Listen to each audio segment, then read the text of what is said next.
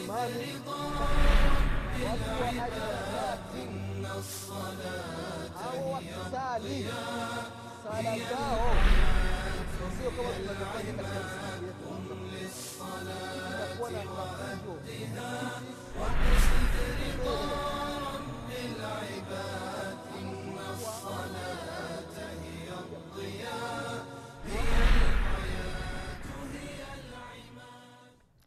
بسم الله الرحمن الرحيم إن الحمد لله نحمده ونستعينه ونستغفره ونعوذ بالله من شرور أنفسنا وسيئات أعمالنا من يهده الله فلا مضل له ومن يضلل فلا هادي له أشهد أن لا إله إلا الله وحده لا شريك له وأشهد أن محمدا عبده ورسوله أي الذين آمنوا اتقوا الله حق تقاته ولا تموتن إلا وأنتم مسلمون يا أيها الناس اتقوا ربكم الذي خلقكم من نفس واحدة وخلق منها زوجها وبث منهما رجالا كثيرا ونساء واتقوا الله الذي تساءلون به والأرحام إن الله كان عليكم رقيبا. يا أيها الذين آمنوا اتقوا الله وقولوا قولا سديدا يصلح لكم أعمالكم ويغفر لكم ذنوبكم ومن يطع الله ورسوله فقد فاز فوزا عظيما أما بعد. فإن أصدق الحديث كتاب الله وخير الهدي هدي محمد صلى الله عليه وسلم وشر الأمور محدثاتها وكل محدثة بدع وكل بدعة ضلالة وكل ضلالة في النار عباد الله رحمكم الله usikum wa nafsi bitaqwa llah fakad faza almuttaqun ndugu katika iman ndugu zangu waislam baada ya kumshukuru allah subhanahu wataala na kumtakia rehma na amani kiongozi wetu nabii muhammadin salllahu alaihi wasallam pamoja na ahli zake na masahaba wake na waislamu wote kwa ujumla watakaefuata mwenendo wake mpaka siku ya qiama tunamwomba mwenyezi mungu subhanahu wataala tujalie katika hao.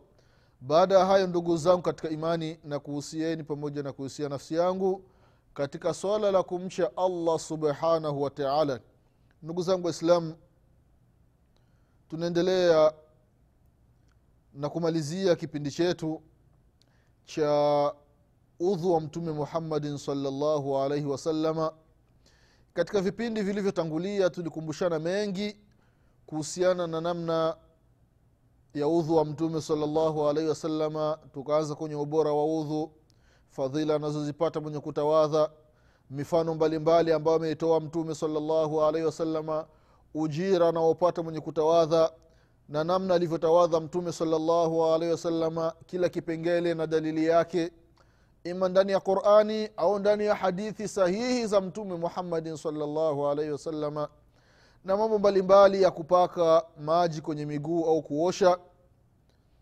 Na leo insha allah tutaendelea katika kukumbushana baadhi ya mambo. Katika mambo ambayo tutakumbushana kwa leo tutaanza na jambo la asiwak jambo la kupiga mswaki kwa mwislamu ndugu zangu islam mswaki ni jambo ambalo lipo ndani ya sheria.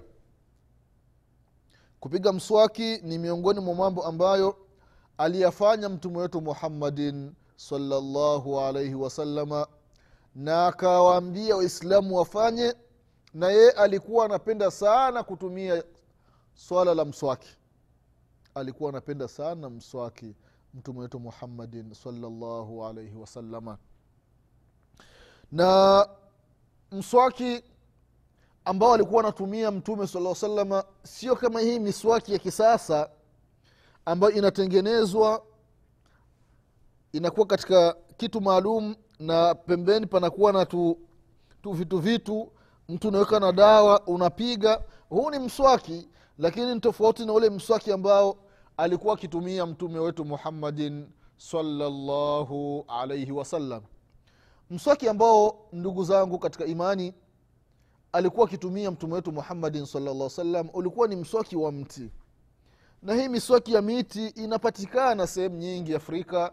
Tunamshukuru mwenyezi mungu subhanahu wataala inauzwa kenya inapatikana uganda inapatikana tanzania inapatikana burundi inapatikana rwanda inapatikana kongo inapatikana. Yaani nchi zote takriban za afrika na nchi za warabuni miswaki hii inapatikana. Mswaki ndugu zangu katika imani ni jambo ambalo linamfurahisha mwenyezi mungu subhanahu wa taala. Anasema mtume salllahu alaihi wasalama kuhusiana na habari za mswaki. Katika hadithi ya bi aisha radiallahu anha hadithi ambayo kaipokea imamu lbukhari rahimahullahu katika sahihi yake. Anasema ya kwamba bi aisha amepokea kutoka kwa mtume muhammadin salllahu alaihi wasalama kuhusiana na habari za mswaki ya kwamba assiwaku matharatun lilfami mardhatun lirabi kupiga mswaki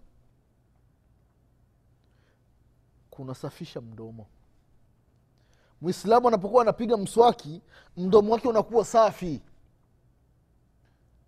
Mdomo unakuwa safi. Na mdomo ukiwa safi harufu inayotoka mdomoni inakuwa safi. Kuna baadhi ya watu akiwa mbele yako akitua pumzi unasikia harufu mbaya inatoka kinywani mwake. Na ukiangalia meno ya baadhi ya watu unakuta meno ni ya rangi ya njano meno ya rangi ya njano kama bizali. Unashangaa. Yaani meno yamebadili rangi. Meno inatoa harufu mbaya na kinywa kwa ujumla kinatoa harufu mbaya. Kwa sababu gani? Huyu hapigi mswaki. Mswaki unasafisha kinywa. Si hivyo tu kubwa zaidi marudhatu lirabi mtu anayepiga mswaki. Hili jambo la mswaki ni jambo ambalo linamfurahisha sana mwenyezi mungu subhanahu wa taala. Allahu akbar. Kitu ambacho allah subhanahu wa taala anakifurahia pale mwanadamu anapokifanya. Mswaki allah allah ndugu zako katika imani ni jambo ambalo ni, la, ni nzuri kulifanya. Jambo ambalo linasafisha kinywa kwa sababu alislamu nadhifu. Uislamu ni usafi. Fatanadhafu watu ntakiwa wajisafishe kwa kinywa kwa nguo yani mwislamu awe msafi katika kila kitu. Sio unakuwa unavaa nguo za ajabu ajabu mtu anavaa nguo za kuchanika anakwambia ni zuhudi. Ndio uchamungu hapana. Hamna uchamungu wa hivyo mtu unavaa nguo za kuchanika chanika. Unakuta kuna baadhi ya sehemu maimamu nguo ni za kuchanika chanika. Nguo amezishona shona kofia imesha chanika imekwisha kabisa. Nguo yani ukifanya hivi nguo inachanika. Amna uchamungu wa hivi ndugu zangu katika imani. Wa ama binimati rabbika fahadith mwenyezi mungu amekupa uwezo vaa nguo ambazo ni nzuri. Uchamungu sio katika vitu uchamungu upo ndani ya kifua atakwa hahuna atakwa hahuna atakwa hahuna. Anaonyesha mtume muhammadin salaa salama kwenye kifua chake mara tatu anaashiria hapa. Uchamungu uko hapa uchamungu upo hapa uchamungu upo hapa. Kwa ndugu katika imani usafi wa kupiga mswaki ni jambo la sheria. Mwislamu asiwi mchafu. Meno yasiwi na, na, na, na, na rangi tofauti. Meno asili yake ni rangi nyeupe rangi ya meno ni nyeupe. Sio rangi ya njano. Au rangi nyingine tofauti na nyeupe hapana. Hiyo sio asili ya meno. Na kupiga mswaki ni jambo ambalo analifurahia mwenyezi mungu subhanahu wataala ukiangalia katika hadithi nyingine hadithi ambayo kaipokea imamu tirmidhi hadithi ya ishirini ya ishirini na mbili hadithin akasema hadithun hasanun sahih. Na vile vile imamu malik katika muwata muwata malik hadithi ya mia moja na ishirini na tatu. Na katika musnadi limamu ahmad mujaladi wa nne hadithi mia moja na kumi na sita. Na vile vile abu daudi katika sunani abi daudi hadithi ya thelathini na thelathini na saba. Vile vile shekh lalbani rahimahullahu kaitaja katika takhriji lmishkat hadithi ya mia tatu na tisini. Hadithi ya aba hureira radiallahu anhu hadithi ya udhu anasema mtume salllahu alaihi wasalama laula an ashuqu ala ummati la amartuhum bisiwaki inda kulli udhu. Katika upokezi mwingine inda kulli swala kwamba mtume salllahu alaihi wasalama bila kuona uzito allahu akbar na hii ni miongoni mwa shafakati rasul salllahu alaihi wasalama upole huruma wa mtume wetu muhammadin salllahu alaihi wasalama anasema laula an ashuqa ala ummati. Bila kuwaonea uzito bila kuona tabu bila kuona kero bila kuwasumbua ummati wangu basi ningetoa amri kila wakati wa kutawadha mtu lazima apige mswaki. Kila wakati wa sala mtu apige mswaki lakini imekuwa ni sunna ndugu zangu katika imani. Ni vizuri mtu kupiga mswaki wakati anakuwa anatawadha wakati anataka kuswali wakati anataka kusoma qurani. Kuna sehemu ambazo mtume muhammadin salllah salama imethibiti alikuwa anapiga mswaki wakati anaamka. Inda listiqadhu min annaum anapoamka anapiga mswaki. Mtume saa salama akitoka nyumbani kwake anapiga mswaki mtume saa salama anapoingia nyumbani anapiga mswaki. Mtume anapotaka kusoma qurani mtu anapiga mswaki. Ukimaliza kula piga mswaki. Ndio alislamu nadhi. Ndio usafi huyu ndugu zangu katika imani. Sio meno yanakuwa na rangi ya njano hapana. Meno kinywa ukisimama mbele ya mtu ukiongea ile har, sau, pumzi ikitoka ni harufu mbaya. Mpaka mwingine anageuka ah, ah. Kwambia bana ah, kinywa cha fulani akinanuka kinatoa harufu mbaya. Hapana. Isifikii mwislamu ukuwa wanasemwa hivi hapana. Mwislamu usifiwe katika hali nzuri ndugu zangu katika imani. Kwa hiyo jambo la asiwaki ni jambo ambalo ni la sheria ni jambo ambalo amelifanya mtume wetu muhammadin salllahu alaihi wasalama jambo lingine ndugu zako katika imani ambalo tutakumbushana ni jambo la atartibi ala nahwi ma jaa fi laya tumetaja katika mambo ya udhu mwenyezi mungu subhanahu wa taala alipoeleza ndani ya qurani katika surati maida aya ya tisa alipoelezea masala ya udhu mwenyezi mungu subhanahu wa taala alitaja vitu vinne katika ule udhu vitu vinne au viungo vinne ambavyo mtu ntakiwa wakati wa kutawadha maji yafike.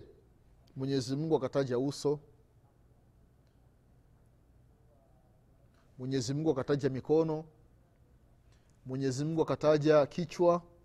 Mwenyezi mungu akataja miguu. Kwamba watu waoshe uso. Na tumeeleza katika vipindi vilivyotangulia namna ya kuosha uso na uso ni kuanzia wapi hadi wapi. Vile vile kuosha mikono tukaeleza namna ya kuosha mikono na mkono unaanzia wapi hadi wapi. Vile vile kupaka kichwani tukaonyesha namna ya kupaka na namna alivyofundisha mtume saa salama na vile vile miguu tukaonyesha namna ya kupaka kwenye miguu na namna alivyofundisha mtume muhammadin salllahu alaihi wasallam. Sasa hivi vitu hivi vitu vinne wakati wa kutawadha ni lazima viende vinafuatana. Kwa maana uso ukimaliza uso mikono. Ukimaliza mikono kwenye kichwa ukimaliza kwenye kichwa kwenye miguu. Yaani hivi vitu vinne ni lazima vifuatane. Sio kwamba mtu unaosha uso ukimaliza uso unakuja kwenye mkono wa kushoto. Ukimaliza kwenye mkono wa kushoto unakuja kwenye mguu wa kulia. Ukimaliza mguu wa kulia unapaka kichwani. Ukimaliza kupaka kichwani unakuja kwenye mkono wa kulia. Ukimaliza mguu wa kulia mkono wa kulia unakuja kwenye mguu wa hapana. Huu sio utaratibu. Inakitua atartibi namna ilivyokuja katika aya. Alwajhi ukimaliza uso unakuja aliadaini mikono miwili. Ukimaliza mashu rasi ukimaliza unakuja ghuslu rijilaini kuosha miguu miwili. Sasa huu utaratibu na kuna ule utaratibu ambao umepokelewa kutoka kwa mtume sala llah salama Ma, mfano almadhmadha kuweka maji mdomoni alistinshaqa kuweka maji puani vile vile kwenye masikio. Sasa je unaweza ukatanguliza baadhi ya vitu kuliko vingine ni kwamba ndugu zangu katika imani imepokelewa katika baadhi ya hadithi. Kwamba mtume salllahu alaihi wasalama ahyanan wakati mwingine alikuwa hafanyi mpangilio wa kutawadha. Kuna baadhi ya, vi, ya vitendo vya udhu anavitanguliza kuliko vingine. Kwa sababu katika udhu ukiangalia ilivyokuja ndani ya aya na ukiangalia kwenye hadithi za mtume sala salama mpangilio wake ni kuanza kwenye viganja vya mikono. Ukitoka kwenye viganja vya mikono unaweka maji mdomoni na puani. Ukimaliza mdomoni na puani unaosha uso. Ukimaliza uso unaosha mikono miwili. Unaanza na mkono wa kulia na unamalizia na mkono wa kushoto. Ukimaliza mikono unapaka kichwani. Ukimaliza kichwani unapaka kwenye masikio mawili sio ti unaanza sikio la kulia alafu unamalizia la kusoto hapana. Yote mawili una- unayaosha wakati mmoja. Unapaka wakati mmoja. Ukimaliza unakuja miguu miwili. Unaanza mguu wa kulia na unamalizia mguu wa kushoto. Huu ndio mpangilio ambao ulikuja ndani ya qurani na ndani ya hadithi sahihi za mtume muhammadin salllah salama sasa ahyanan wakati mwingine mtume muhammadin salllah salama alikuwa anabadilisha namna gani alikuwa anabadilisha. Sio mtu unafanya unavyotaka mwenyewe hapana. Ukitaka kubadilisha ni lazima ubadilishe na ufanye kama alivyokuwa akifanya mtume muhammadin salllahu alaihi wasalama namna gani alivyokuwa akifanya mtume muhammadin salllahu alaihi wasalama kuhusiana na masala ya udhu katika hadithi ya miqdad ibn madi yakribe radiallahu anhu anasema أتي النبي صلى الله عليه وسلم بوضوء فغسل كفيه ثلاثة ثم غسل وجهه ثلاثة ثم غسل ذراعيه ثلاثة ثم مضمض واستنشق ثلاثة ثم مسح برأسه وأذنيه ظاهرهما وباطنهما وغسل رجليه ثلاثا ثلاثة حديث كيبوكي إمام أحمد مجلد ون نمباري مية موجة ثلاثين نبيلي na vile vile imamu abu daudi mujalidi wa kwanza nambari kumi na tisa kwa isnadi ambayo ni nzuri. Na vile vile imamu shaukani katika nailu lautari mujalidi wa kwanza nambari mia moja na ishirini na vile vile shekh lalbani rahimahullahu ameitaja katika silsilati lahadithi sahiha hadithi nambari mia mbili na stini na moja. Hadithi ya miqdad ibni madi yakribe radiallahu anhu anasema ya kwamba kimeletwa chombo kwa mtume muhammadin salllah salama iki chombo ndani yake palikuwa maji. Halafu alichofanya mtume saa salama baada ya kile chombo cha maji kimeletwa akaosha vitanga vyake mara tatu. Alipomaliza vitanga mara tatu akaosha uso mara tatu. Alipomaliza kuosha uso mara tatu sasa akabadilisha. Aka baada ya kumaliza uso akaosha mikono yake mara tatu baada ya kumaliza mara tatu alafu tamadhumadha alafu sasa ndio akaanza kuweka maji mdomoni. Alipomalizia kuweka maji mdomoni akaweka maji puani mdomoni na puani. Baada ya hapo akapaka kichwani. Baada ya kichwani akapaka kichwani na vile vile akapaka kwenye masikio. Ndani na nje. Yaani baada ya, ku, ya ku, vidole kuviingiza alafu akapitisha humu ndani humu ndani alafu na nje akamalizia. Alipomaliza alafu akamalizia kwenye miguu mara tatu. Hii hadithi ni hadithi ambayo ni sahihi. Inaonyesha kwamba mtume saa salama baadhi ya nyakati alikuwa afanyi tartibi katika mambo ya udhu. Alikuwa anafanya takdimu na taakhiri baadhi ya viungo lakini. Anaanza kuosha vitanga. Akimaliza vitanga anaosha uso akimaliza kuosha uso anaosha mikono. Akimaliza kuosha mikono anaweka maji mdomoni na anapandisha puani. Akimaliza ndio anapaka kichwani. Akimaliza kichwani anapaka kwenye masikio. Akimaliza kwenye masikio anamalizia kwenye miguu. Kwa mtu akitaka kutumia hii namna ni lazima afanye hii njia. Unaanza kuosha vitanga unaosha uso ukimaliza kuosha uso unaosha mikono ukimaliza mikono unakuja kuweka maji mdomoni na puani ukimaliza unapaka kichwani na kwenye masikio ndani na nje ukimaliza unamalizia miguu. Huu ni utaratibu ambao aliutumia mtume muhammadin salllahu alaihi wasalama baadhi ya nyakati kwa hiyo ni sunna ndugu zangu katika imani. Lakini kinyume chake sio mtu afanye kama anavyotaka mwenyewe. Kwamba anaosha mikono akimaliza ki, mikono anapaka kichwani. Akimaliza kichwani anaosha mguu wa kushoto. Akimaliza mguu wa kushoto anaweka maji puani. Akimaliza puani anakuja kwenye masikio. Akimaliza kwenye masikio anakuja mkono wa kulia. Akimaliza mkono wa kulia anakuja mguu wa kulia. Akimaliza mguu wa kulia anakuja mkono wa kushoto. Huu sio utaratibu fanya kama alivyofundisha mwalimu wa walimu. Mtume wetu muhammadin salllahu alaihi wasalama hivi ndugu zangu katika imani ndivyo alivyofanya mtume sala salama baadhi ya nyakati kutanguliza baadhi ya viungo katika udhu na kuchelewesha baadhi ya viungo vingine vile vile ndugu zangu katika imani katika viungo vya udhu inatakiwa atayamunu kwa maana kuna viungo vya upande wa kulia na kuna viungo vya upande wa kushoto. Hasa wakati wa udhu inatakiwa mtu aanze kwa viungo vya upande wa kulia asianzi na viungo vya upande wa kushoto. Mfano umeosha vitanga umemaliza.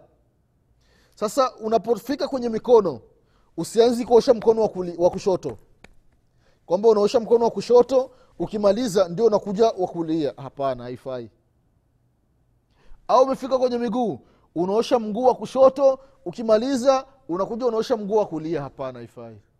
Atayamun unaanza na kulia kulia kama unavyosema vijana katika lugha ya kisasa kulia kulia.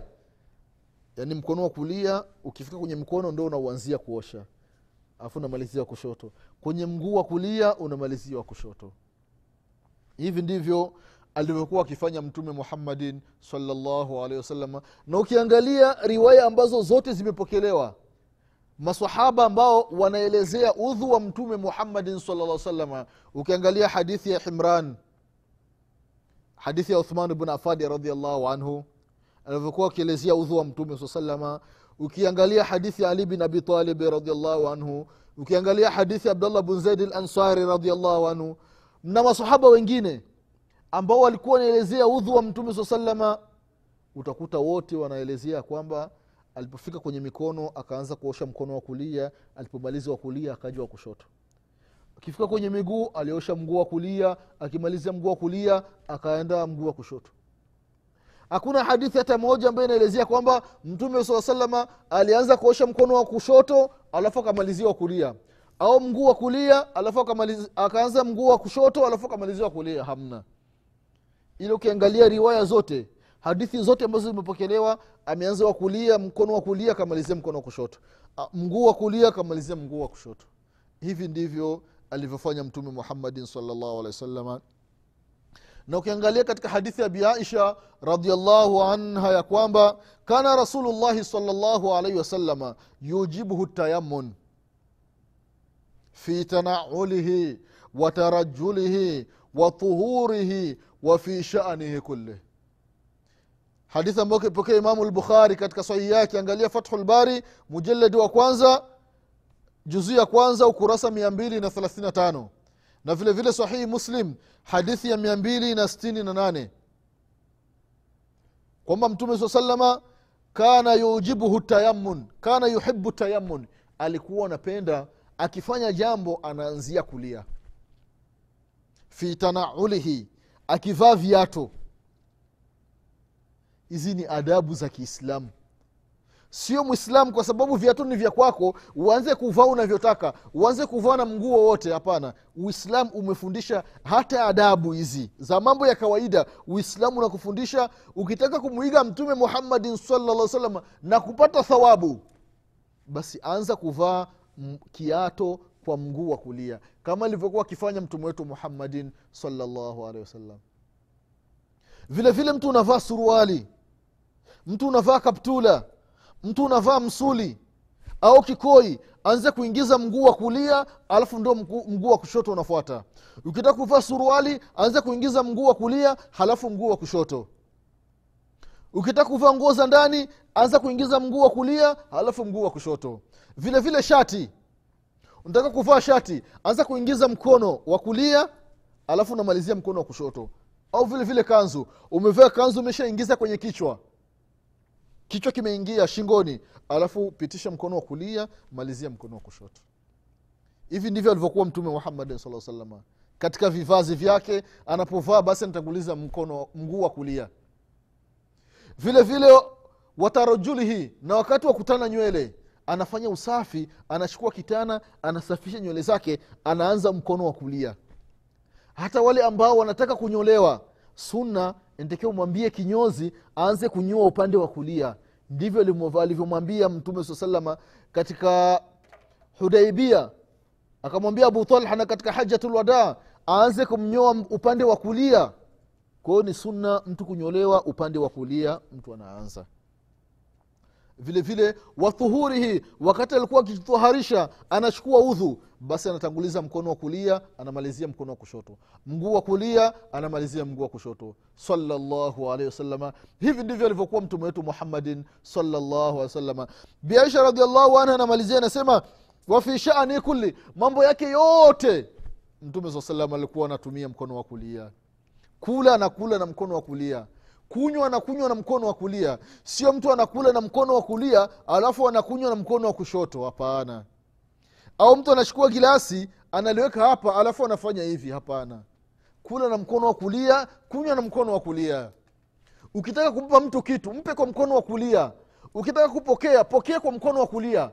Sio unampa kwa mkono wa kushoto na unapokea kwa mkono wa kushoto. Hapana. Hivi ndivyo alivyokuwa mtume wetu muhammadin salllahu alehi wasalama kwa haya machache ndugu zangu katika imani nafikiri tutaishia hapa. Mwenyezi mungu subhanahu wataala akipenda katika darasa za mbele tutaendelea na kukumbushana baadhi ya mambo ambayo alikuwa nayo mtume wetu muhammadin salllah salama kwa haya machache ninasema subhanaka allahuma bihamdik ashhadu an la ilaha illa anta astaghfiruka waatubu ilaik subhana rabika rabi lizati ama yasifun wassalamun ala lmursalin walhamdu lillahi rabi lalamin والسلام عليكم ورحمة الله وبركاته. وأدها واقصد رضا بالعباد إن الصلاة هي الضياء هي للصلاة وأدها واقصد رضا